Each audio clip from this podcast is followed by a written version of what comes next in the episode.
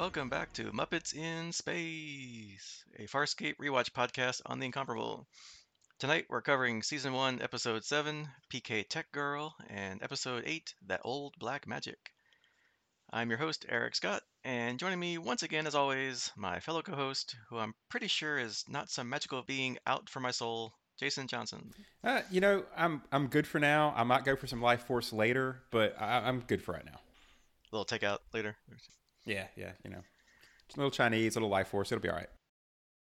And uh, I guess until otherwise notified, uh, as our ever present reminder, we are following the Wikipedia episode order for season one instead of Amazon Prime, as Amazon's a little out of whack by doing air date, not production date. All right, so season one, episode seven, PK Tech Girl. Moya comes across a peacekeeper ship lying dead in space. Crichton and Zhaan want to leave in case whoever did that is still around somewhere. Dargo, however, wants to go check their data for possible charts back to their homeworlds, and Aeryn says she needs to know the name of the ship.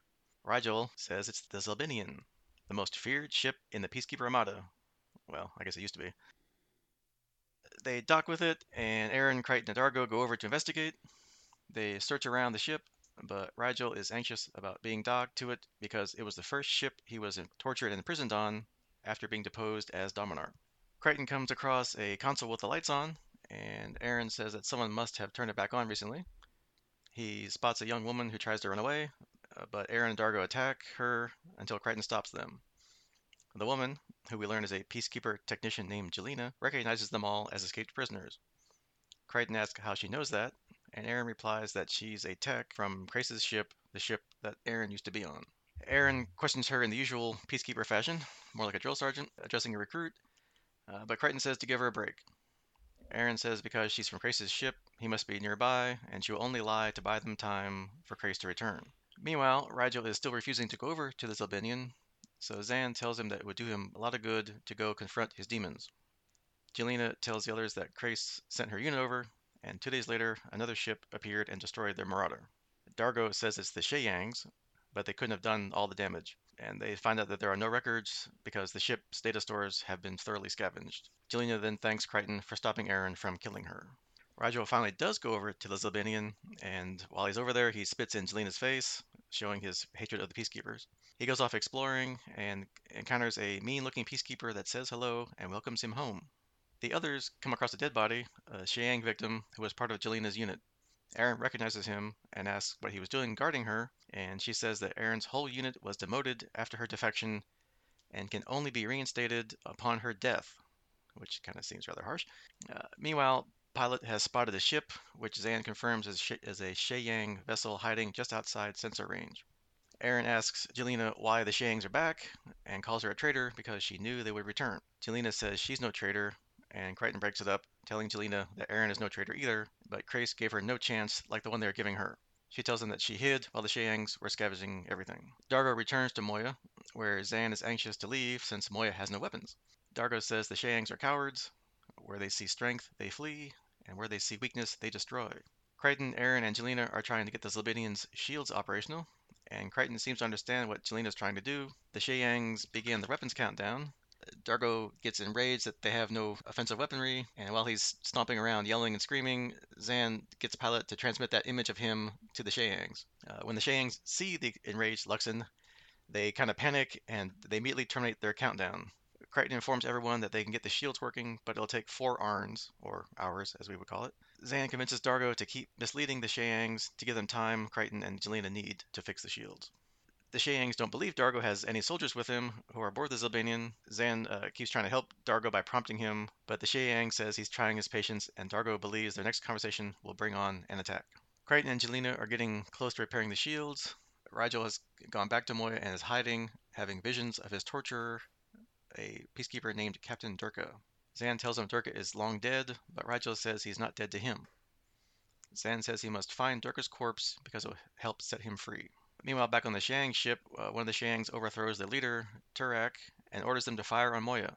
Crichton, Jelena, and Aeryn manage to get the shields activated just in time. However, a pilot informs them that the shields are not fully operational. It has uh, several weak spots because it's really two systems overlaid on top of each other, and they only have one operational. Jelena agrees to help them as they helped her and will help install the other part of the shield on Moya. Later, she and Crichton are talking and they end up kissing just as Aeryn walks in, of course. Uh, she's clearly jealous and angry but tries not to show it and storms off. Crichton, seeing her reaction, goes after her and asks her if she's ever just clicked with someone. She replies that yes.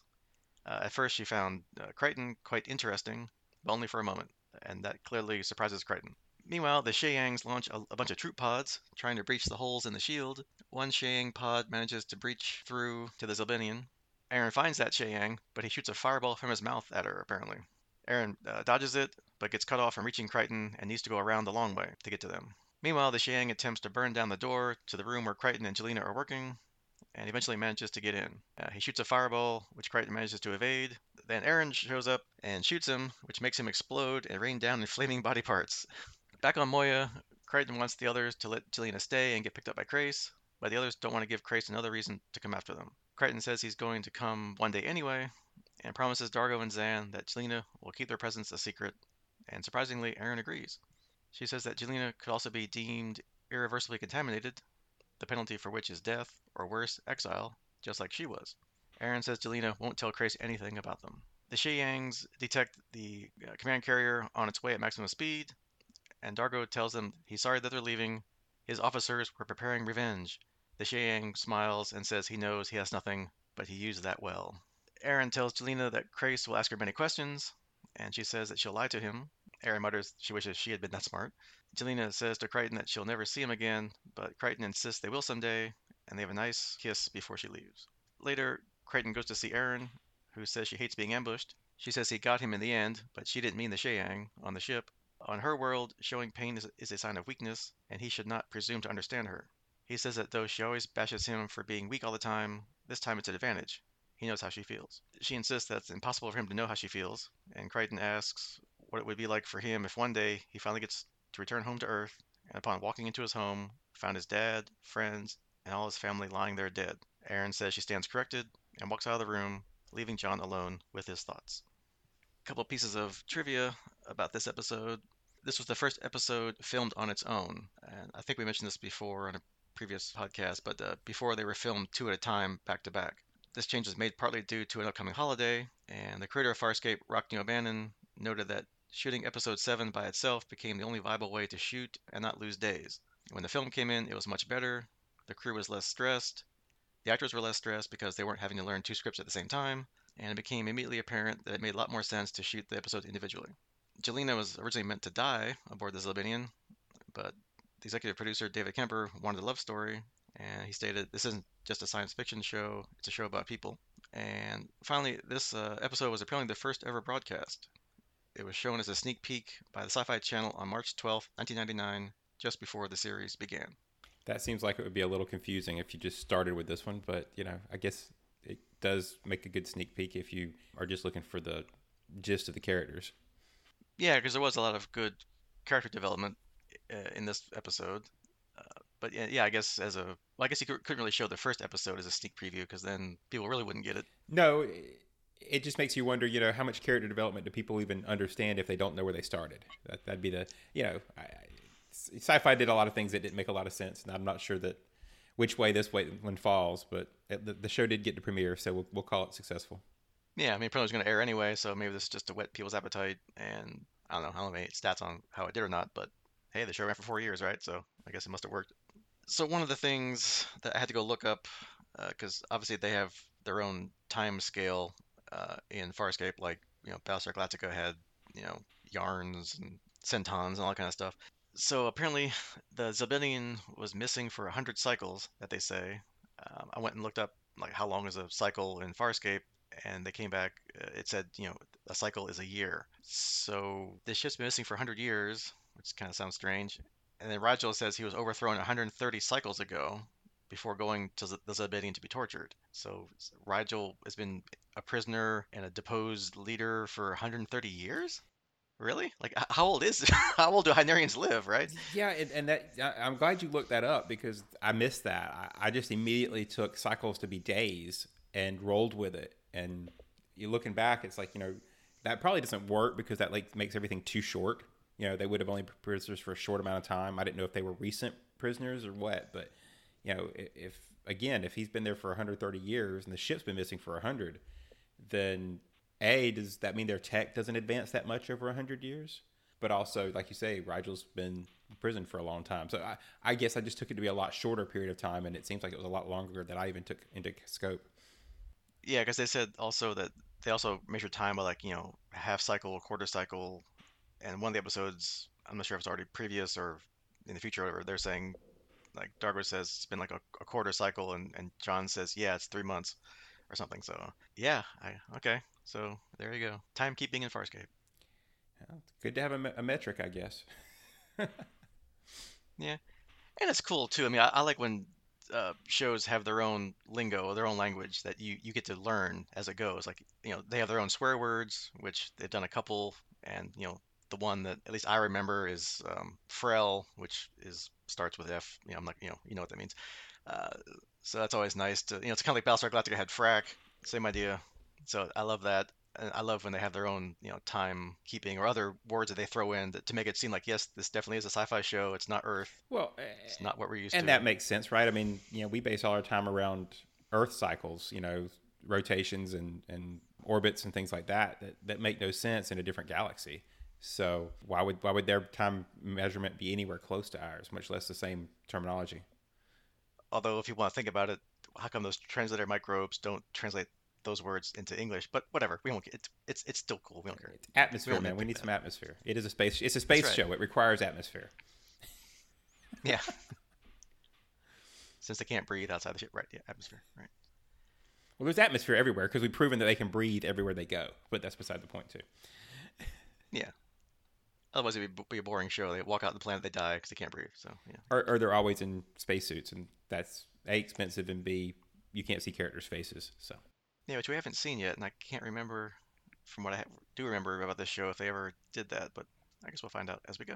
One of the things I guess we kind of joked about last time, and actually the characters kind of did too, is that, that Dargo and and Crichton say that it's been a while since they've been with the women with with with with the women, with women.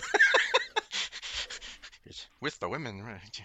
Uh, however, these last couple episodes seem to have taken care of that. Dargo had that last time on the um, Thank God It's Friday again, and they didn't really explicitly say anything this episode, but sounds like Crichton and Jelena were a little closer than they appeared on t- on the screen. Yeah, I mean, I, I think they've been pretty clear that these relationships happen in space, right? So these characters are, are covered.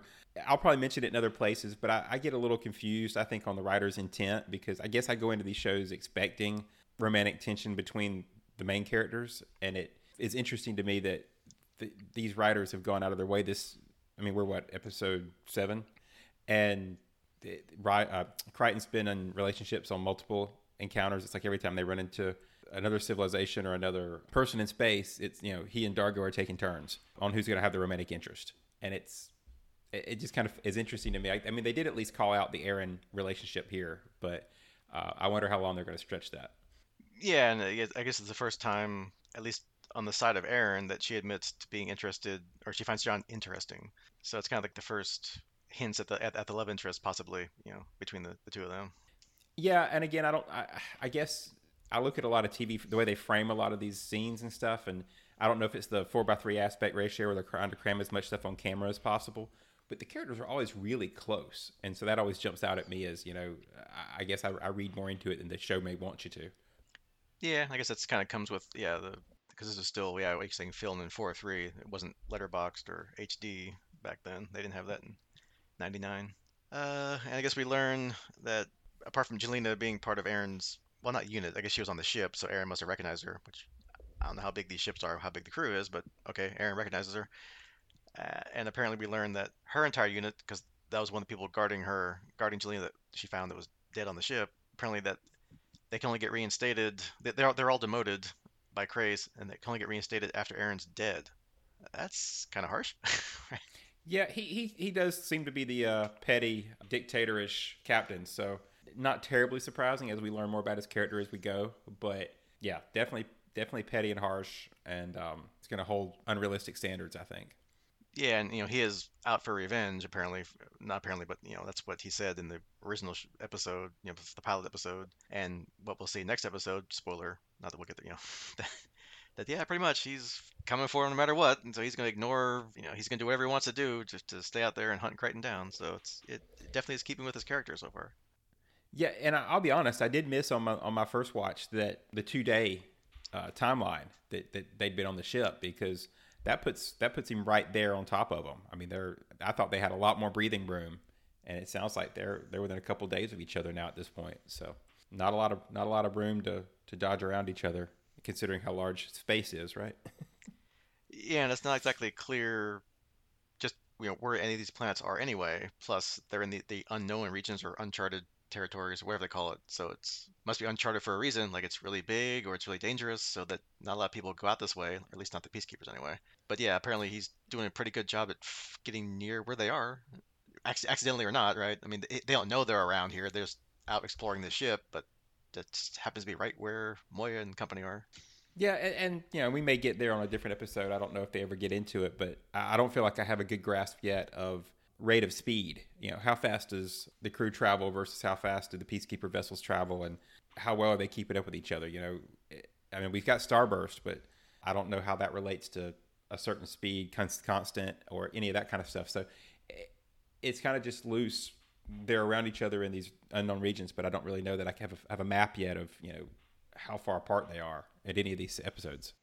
Yeah, they're still building out, I guess, that part of you know how space travel works for those kind of ships. And obviously, Moya is different because it's or, she's organic versus the peacekeeper ships, which are you know, more mechanical. So yeah, we don't know if they have the same you know drive, speed. You know, obviously Moya has starburst. Do the peacekeeper ships have some kind of starburst equivalent or warp drive, whatever you want to call it? Like you said, we'll find out probably. I guess another kind of fun character development kind of areas with uh, the Sheyangs and Dargo and Zhaan when they're trying when John's like, you know, keep him busy while we got, you know, we need four hours to fix the shields. You know, go stall them, do something, and basically all they can do is talk to them on the on the view screen. So Dargo doesn't want to lie to them. I guess that's you know the Luxan honor thing again. And then Zhaan's like, you know, next to him, like trying to convince him, no, no, you're not lying, you're just misdirecting. Yeah, which you know, I think as as you pointed out in an earlier conversation we had about it, you know, that's that's a solid military tactic. So it's it's kind of funny that his warrior race puts you know the honor in front of the uh, effect of the, the combat tactic. But you know, once again, Zhaan's proven that she's a the, the competent member of the crew. Right? Everybody kind of has their part to play, and and she's the one who actually you know can get the job done, where everybody else gets hung up on their own little moral issues.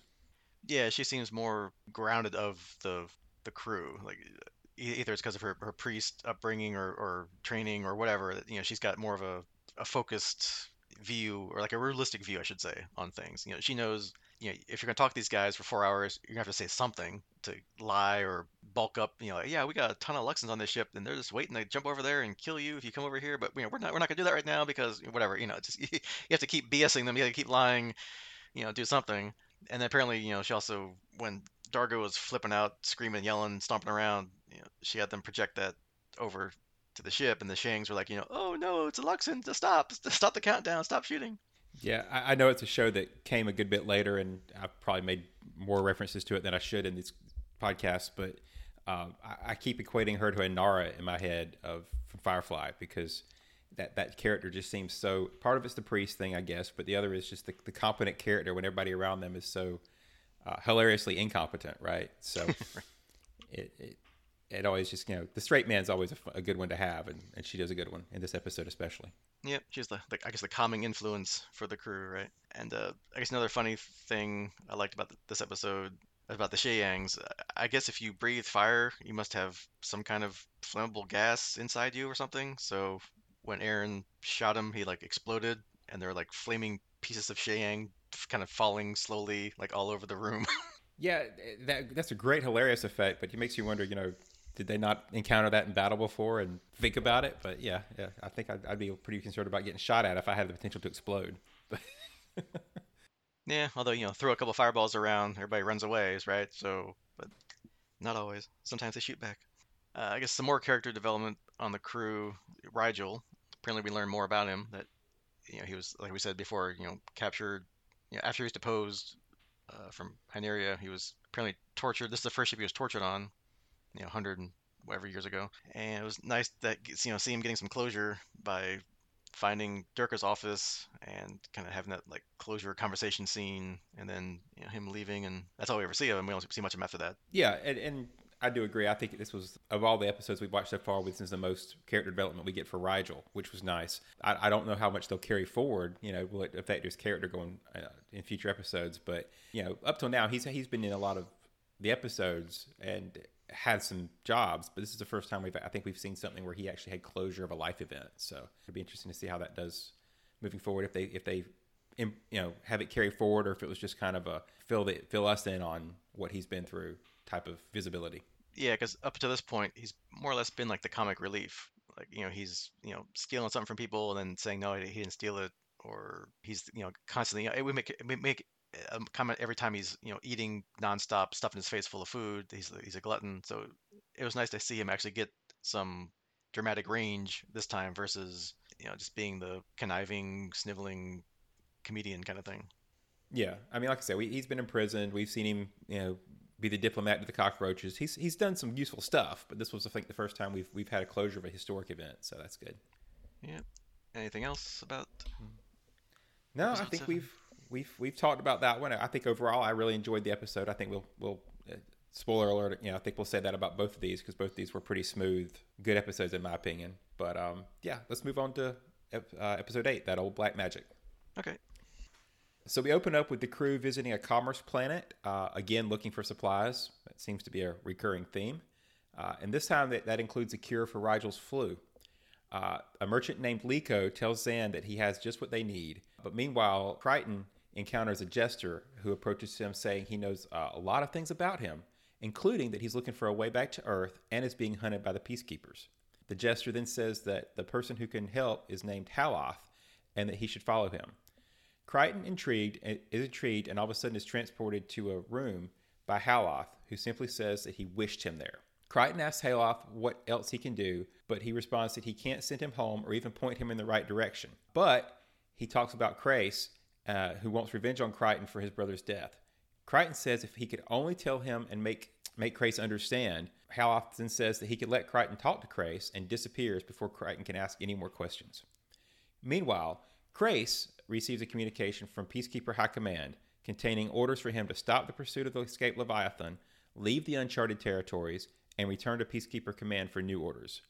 Lieutenant Teague confirms that she was ordered to observe the message in case Crais attempts to disobey, upon which she should remove him from command, but says that this that until that time her loyalty is to her captain and leaves. Haloth appears and brings Crais to his chamber, where he shows him Crichton and says Crais can have him, but at a price. Dargo and Aeryn find Crichton unconscious, and she tells him to go get Zhaan. Haloth tells Crichton that he has bad news and transforms into another person named Maldrus and brings Crais to him. Meanwhile, Dargo's found a girl who saw Crichton with someone, and Liko knows that it was Maldrus. Crais tells Crichton he's here to kill him and attacks him with one of the spears in Maldrus's chamber. Crais manages to slash Crichton's hand, and in reality, Zhaan finds Crichton with the same slash on his hand. Liko says Maldrus is an evil sorcerer that feeds off pain and death. He taps into others' life energy. He invaded this planet and killed off half its population, subjugating the rest. He says Maldrus is invincible, and before Maldrus came, Liko was a high priest, but his powers were not strong enough to defeat Maldrus. Zhaan asks him to guide her to use her abilities to hurt Maldrus. He says to do so, she must have the intent to hurt him, maybe even kill. He says she's not capable of that. She grabs his face and angrily says she once was. Maldrus tells Crichton that Crais offered him bigger stakes than Crichton could. Now Crais is here, so he must deal with him. Crais attacks Crichton, but says, uh, but Crichton tells him he didn't murder his brother. He turns the attack around on him and, and has Crais where he could kill him, but insists it was an accident and lets Crais go. Zhaan forces herself to hurt a beast, but she can't finish it off. She says she's evolved past the hatred to hurt others. Liko says nope, she's merely suppressed her, those feelings and she's just scared of them. She says she thought that uh, the thought that she could destroy Maldrus terrifies her. Back to Crichton, he explains to Crais what really happened, and he says Crais knows his pod was inferior to the Prowler. Crais says he charged it, but Crichton says that's not true. Maldrus appears and shows Crais his father, who calls Balar and Tauvo to him because the recruiter is here to pick them up. He tells Balar to stay close to Tauvo and protect him. Balar promises to, but before the peacekeepers take him away, Crichton realized that Crais and his brother, the two people we've been seeing, didn't choose to be peacekeepers, but were forced to as children and were taken from their home and family. Crais insists that being chosen for a peacekeeper duty was a great honor, but is clearly hurt by the memory. Another vision shows Tauvo saying that it's an honor for him to serve with his brother.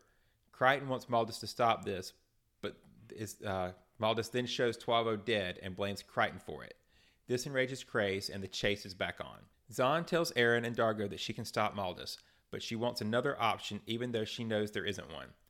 She is upset that she will have to use her evil to destroy another evil, but she knows she has no other choice. Crichton tells Crais that Maldus is feeding off of them and that he thrives off of Crais' desire for Crichton's death. Crichton asks Crais to listen and says he understands that he is torturing himself because he should have protected Tauvo, but it was an accident. Crais says it doesn't matter, that Tauvo must be avenged, and swears Crichton will die at his hands. Maldus admits that he feeds off the life force of others, and death is like the main course.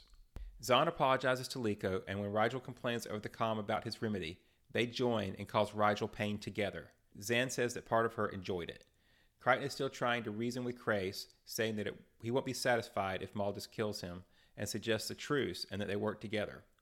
Crais pretends to agree, but then attacks him again. Rygel performs the Hynerian ceremony of passage on Crichton's body and declares him dead, claiming all of his possessions. Maldus is getting low on energy and tries to get Crichton to kill Crais, saying that if he does, he'll let Crichton go. Crichton gives in and agrees he's done talking to Crais and will kill him. Maldus leads Crais to Crichton and they begin to fight.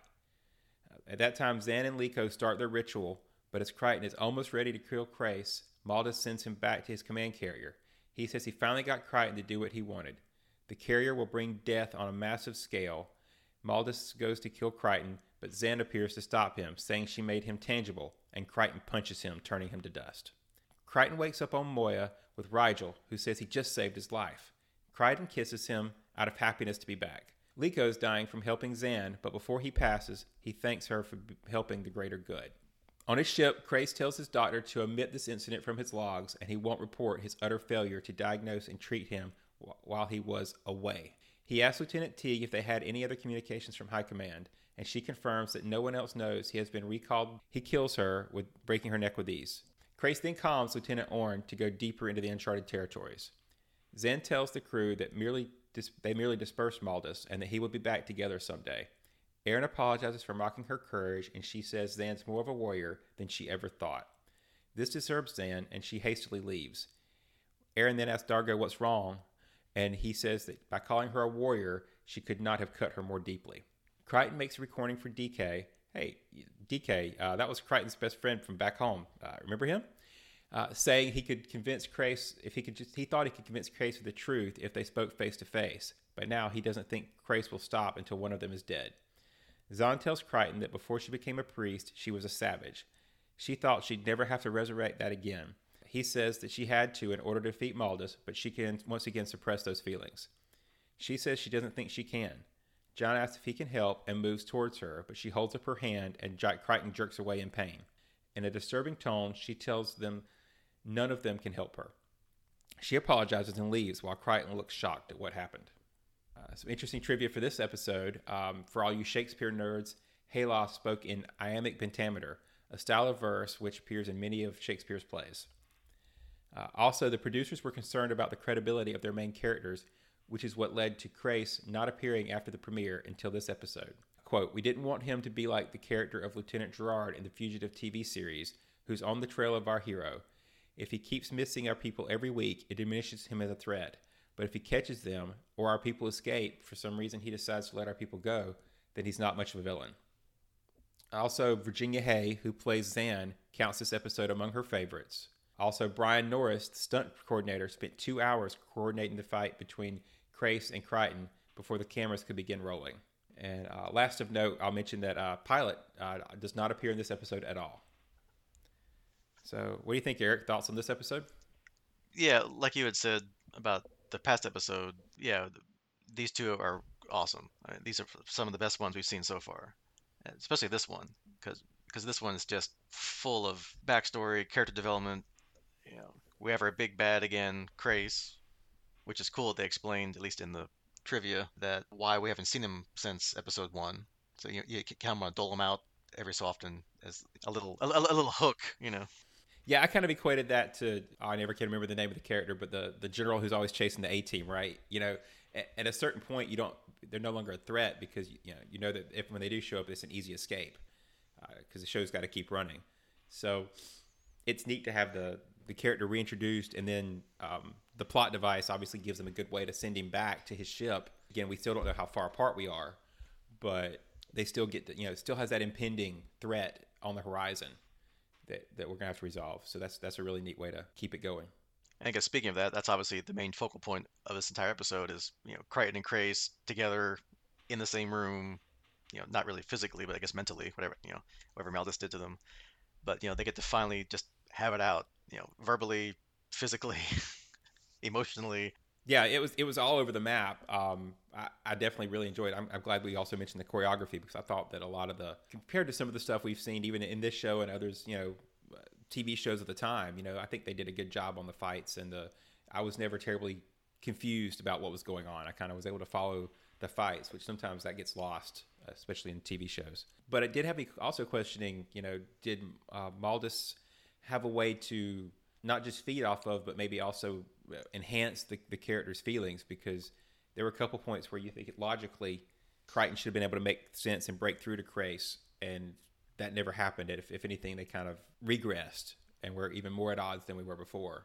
I, I don't know. I just thought maybe that might be a cool power that they didn't really emphasize, but might have been going on. Yeah, they did kind of dance around it to some degree because when they were standing, when, when Crichton and Crais Crichton and Crais. Where yes, it's, uh, that sounds like a fast, sitcom right? right? there, Crichton and Crais. Yeah, yeah, yeah no, the the odd couple. No, that's that's already been done. But yeah, when they were standing off uh, on each other uh, against each other, and Crichton almost got through to him. He's like, "Look, you know, my stupid little janky pod. There's no way that could stand up to your prowler. You know, it was an accident. You know, it was. I'm sorry. I didn't. If I could reverse it, I would." And he's. Uh, you can see it in his face. He's almost yeah, okay, uh, that makes sense. But then, yeah, that's when Maldis throws the vision of Crais and his brother back when they were young, getting conscripted, conscripted by the peacekeepers, and then later kind of preys off of that older brother Crais against his younger brother. You know, you have to protect your younger brother. You, know, you got to watch out for him. You know, now whether Crais got his brother onto his command by pulling string because he was a captain, or if it just lucked out that way, but yeah, I'm sure Crais feels guilty that you know he you know he did he couldn't protect his baby brother. That his baby brother's dead. This guy did it. You know, I have to I have to get revenge whether I want to or not. That's just you know whether it's cultural or whatever. Or Maldis got him whipped into a frenzy or whatever. But then yeah, it's it's over at that point. Crais is like, I'm done. I'm gonna kill you. I don't care. Yeah, yeah, and that brings up an interesting point because seeing Crais' backstory, I, I just didn't realize in my brain this was a militaristic society, and they were you know, trained from childhood to be soldiers. And here we see that no, they were these these brothers were conscripted, or their father signed them up, or one way or another. It, it wasn't a voluntary thing. It was almost a a surprise or a unexpected event for them to, to be enlisted. And I thought that was an interesting shift in way, the way I perceive the peacekeeper culture. Yeah, or if it's like they, they go to school, they take tests, and then the peacekeeper command looks at the results, like, oh, these are you know qualified people to become peacekeepers or, or whatever. But it, it did make you really feel for Crais. You know, Crais isn't just this mustache twirling, you know, bad guy that's just out for revenge because he's evil. You know, it's it's it's guilt. You know, he you know he, he didn't protect his brother, and that's what you're supposed to do. The the older kid's supposed to protect the younger kids, right? In in any kind of family. Yeah, and and saying that out loud, I, I just kind of jumped on the fact that this reminds me a lot of at least not maybe the, the enlistment part, not the characters themselves of Ender's Game, because you've got a, a society that you know shows up with this kids and, and, enlists them. So again, may or may not hold up, but that that just jumped in my head. And I guess also not the mustache twirling part, but just understanding his psyche that you know he's going to come after Crichton at all costs. I didn't quite see it coming like the second time in, in the last scene where his second in command's like, you know, no, no one else knows anything. Okay, good, and he just like snaps her neck, dead.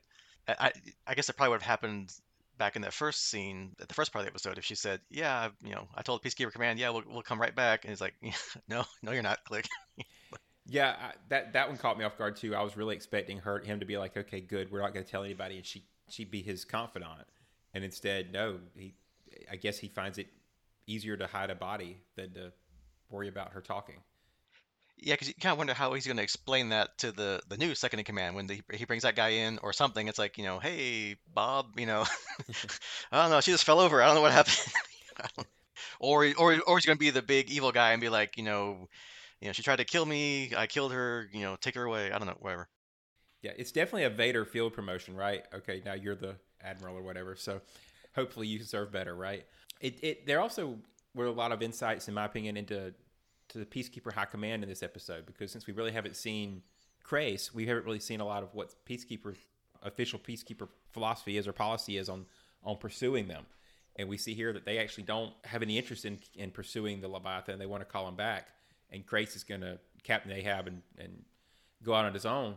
But at the same time, you know, it just makes me even more interested in what Peacekeeper High Command is actually up to, and, and what do they what what is their society like? You know, we've seen we've seen the the Terra Brute and and how their weapons are made and all the different tentacles that they seem to have into all these societies, even in these unknown regions. But it'd be nice to kind of see even more about what they're up to and do they have a higher part to play in the plot besides just this one rogue captain. Yeah, it's like you know, going back to the you know the Star Wars analogy. You know, are, are they the Empire? Are they are they subjugating other societies or planets, or are they like what they are, peacekeepers? Are, are they like the, the, the police or the, the military of this set of worlds or whatever. But then, yeah, apparently we do have at least some leeway for Crais. They must have given him some time to go hunt down Crichton or the escaped criminals and Moya. And then, like, okay, you've been gone for however many months or cycles or half cycles, as we learned uh, last episode. But yeah, now is it okay? You've had your ta- you've had your chance. It's not working out. Time to come back home. Yeah, now they're cycling back to another place, right? yeah, he's being redeployed now that he's uh, incompetent and can't capture five escaped prisoners. Yeah, I, I definitely uh, like the the Star Wars analogy there. It, it, does make you wonder. You know, is that a marketing ploy? Is the, the the peacekeeper's name just you know somebody in, in marketing got a gold star that day, or you know, is that actually was it our job description, or was it originally a job description and we just progressed past peacekeeping to something worse? You know, did they start out good? I, I can make up a whole backstory here if I just keep going. So. Yeah, and you know it's fun to, to play around that kind of world until you learn otherwise. But I guess speaking of were they always that way or changed, we we learn more about Zhaan. That apparently she wasn't always a priest, because she says she was a savage before she was a priest. So, also playing around with writing my own backstory or whatever. Maybe that's when she was the the herself the, the self-proclaimed anarchist that she said she was arrested for, or part of what she was in prison for. Yeah, I mean, there's there's definitely a lot of good points there. I mean, we get the the ending with with Crichton where she actually used pain to get him to back off. So obviously she's changed, right? I mean, from the beginning of the episode where she was unwilling to even cause pain to a creature in a cage. I don't know what that thing was supposed to be, a bird or whatever. Yeah, some kind of like two-headed bird that was, yeah, minding its own business, just being a happy little bird. Yeah, and then, and, and yeah. then you know she progressed to causing pain at a quite a distance to Rygel to on a whim just to get Crichton to, to leave her alone. Um, invoking pain. So hopefully they'll continue picking that up and we'll see more of it. But she, she definitely should have been changed going forward from this episode uh, and probably not in a good way. Yeah, I mean, that's, that's almost too good of an arc or a story arc to pass up if you're a writer for the show. And yeah, I mean, Crichton, I don't want to say he, well, I guess he was kind of naive. He's like, well, you know, you did what you had to do to, you know, save us from Maldis, but now you can just block that away. You just put it away now. No problem. Just, just forget all about it and move on. And she's like, no, you don't get it. I can't just, you know, flip a switch yeah, I mean, it, will be interesting to see where they go from there for sure. Yeah, because it great seeing like her evolution through the episode. She she knew she had to do this. She didn't want to. Just the conflict, you know, her, you know, her, the anxiety, the I guess anger, indecision, you know, trepidation. But then she knows that she she, she had to do it to save everybody, and yeah, she did. It, and but but you know, but but at what cost, right? And, and, to be honest, for most of the episode, I was expecting, actually up until the end, I was expecting the, that red guy whose name I've completely escaped on, that she was working with, the, their priest, to turn out to be an aspect of Maldis. And be con- the whole point of this exercise was to get her to let loose and cause pain and give in. And uh, I was kind of surprised when he turned out to legitimately be uh, a good priest character, uh, good in quotes, if his intent was to cause pain. You know, there's there's questions there. But that that was my read on the whole episode was that that was that was his goal and that he was an aspect of Maldis to some uh, some form. Yeah, no, it's good. I, I didn't pick up on that, but yeah, that, would be cool because that was kind of Maldis's MO is to like psychologically mess with people and like wear them down. Because you know, eventually, you know, Crichton, you know, two or three or four times, you know, had Crais, you know, dead to rights, let him go. Like I'm not gonna do it, and then he, he kept getting beaten down, beaten down by Maldis, and finally he's like, okay, fine, you win. I'm gonna kill him now. I have no other choice. I mean, he probably did, but Mal- Maldis just got through to Crichton and he just gave up and submitted to his will. So yeah, it could have been the same idea that you know Zhaan was probably you know the, like we said before the moral compass, the, the moral center of Moya's crew. So he had to, to break her down. You know, is a quite an accomplishment. Yeah. Uh, again, it, whether that was in the show or not, that's that's an interesting way to look at it. When, and she definitely has something to do with going forward. And of course, comparing our sci-fi franchises, you know, is Maldis like the Q of Farscape possibly? You know, he's this all-powerful maybe being. Obviously, he can transport people's spirits across how many systems, light years or not. I don't know how far away the ship was, but he seems to obviously have telepathy because he knows all about Crichton's, you know, about Earth and wanting to get back. He said he didn't know how to get him back or where to go, which he's probably lying. I mean, if he's if he's that powerful, he probably has some idea, maybe, or you know, how to get Crichton home. But why does he care, right? He's not going to tell him anyway yeah, I mean, they didn't set up a, a, definition for how vast his power is, but it's definitely beyond our characters, right? I mean, no one else we've seen in this show has that level of power.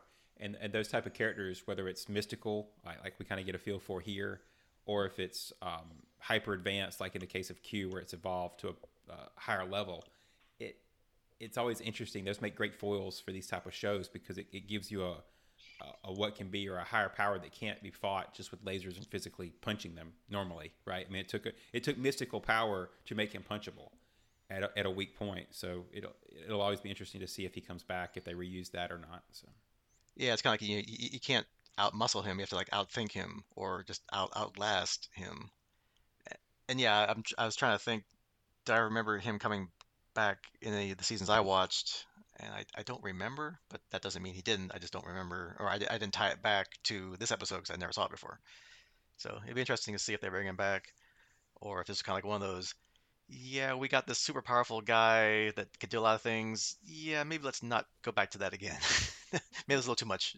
One and done. But even so, he's always out there, right? I mean, it's, it's a it's a thought in the back of the characters' heads, at least.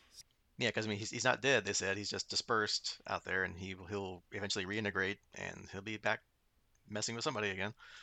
So who knows?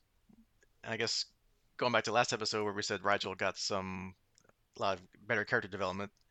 Here he's kind of back to being the comic relief where he's just doing his normal thing. Okay, he's gonna write John off. Okay, John's dead. I, I declare you dead. I'll perform the Hynerian rite of passage or whatever it was, a little modified. So he's not he's not quite the full Hynerian. He's he got like you know the same kind of version, but at the end, because he did that, it's like well now all your stuff's mine. Thanks which which raises the question: How much stuff does John actually have? Right? I mean, one one yellow NASA jacket uh, or IASA jacket uh, that probably won't fit Rygel. You know?